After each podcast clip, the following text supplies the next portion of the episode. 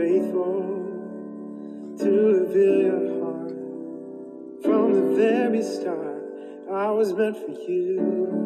Oh, you opened up the heavens. You rained down your love. Father, my heart has told you.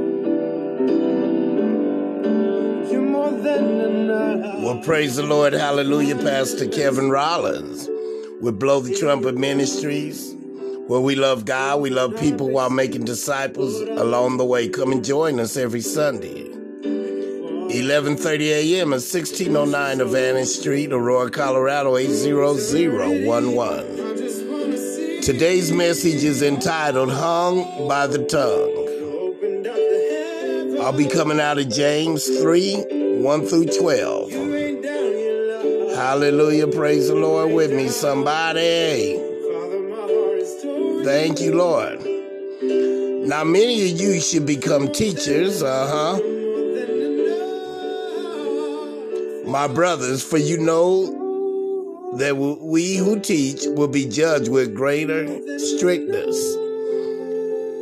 For we all stumble in many ways, and if anyone does not stumble in what he says, he is a perfect man.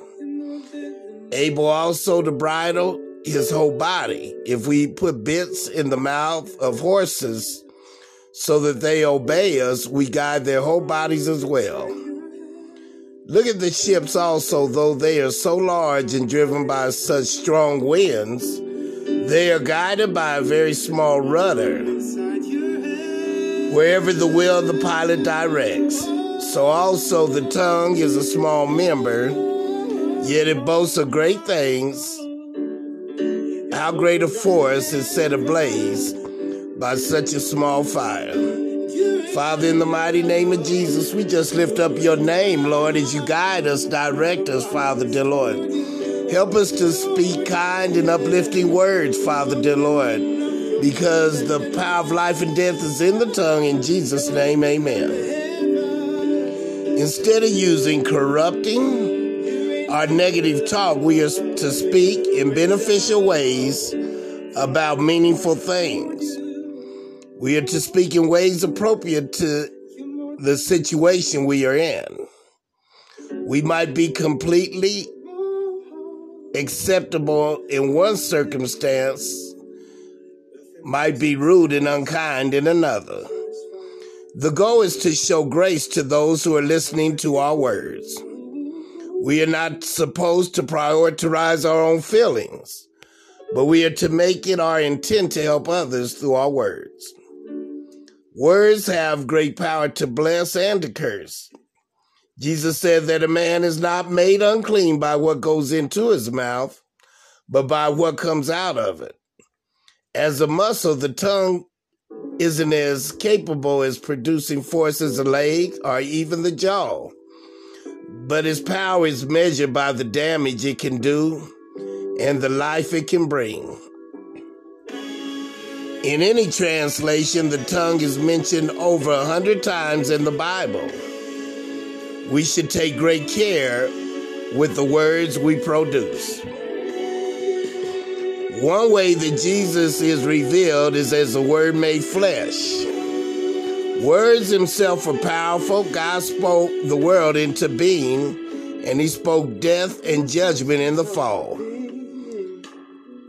As his image bearers, humans also have power in their words.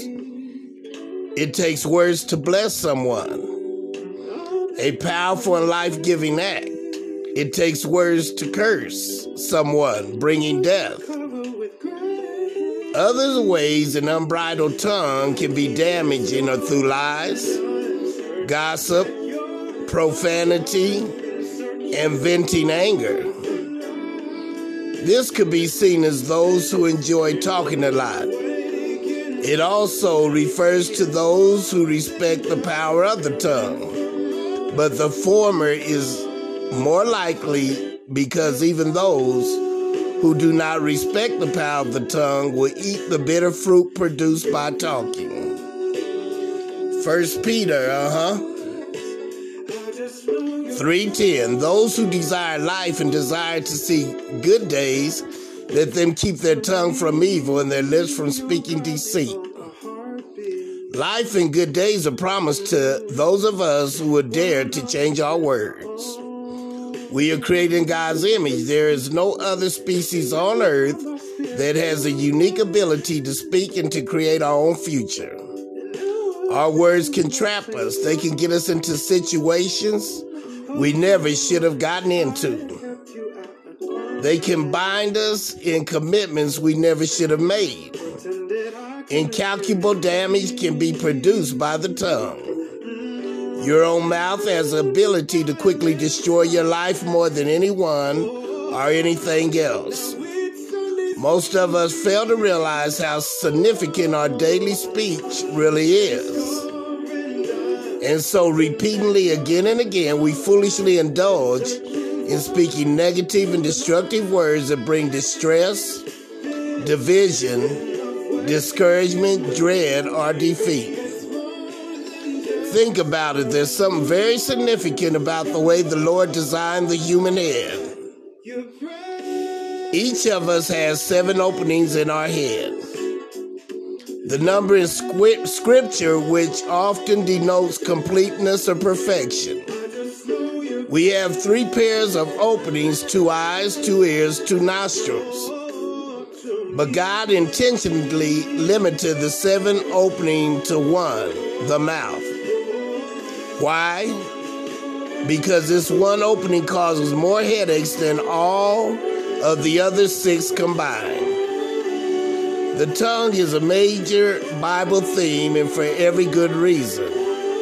There's no area in our personality more directly related to our total well-being than the mouth and tongue, Proverbs 18:21. The old saying talk is cheap is a lie, it's a myth. Why? Because talk can be very expensive. What a person says and the word he speaks is ultimately what he gets and what he pays for in life. The real truth is that the words of your own mouth can bring you hope or despair, strength or weakness, a happy home life or misery, misery, faith or fear, provision or hardship, courage or discouragement, freedom or bondage. Gossip has been dubbed the favorite indoor sport of many who call themselves believers. Only we don't call it gossip, we say we are sharing or fellowshipping. When people constantly talk in a negative way, they may or may not realize it, but they end up hung by the tongue and sabotage their true potential to succeed in life. Before long, they have renewed their mind negatively and limp through life with diminished confidence and a defeatist mentality. Worse yet, those negative mindsets can impede God's master plan for their lives. Have you ever had anyone tell a lie about you? How did that make you feel? How about someone gossiping about you? How many times have rumors been spread that are based on information that is simply not factual because a person did not take time to look into it. Have you ever had that foot in the mouth disease? Zip your lip. You will be far better. You will be far better for it. And so will many other people, and you will never get hung by the tongue. Father, dear Lord, in the name of Jesus, we just thank you, Father, dear Lord for your word, Father, dear Lord, your word that provides strength, Father, dear Lord, your word that provides life, Father, dear Lord, your word that provided creation, Father, dear Lord. We just thank you, Lord, that we want to live by your word, Father, dear Lord.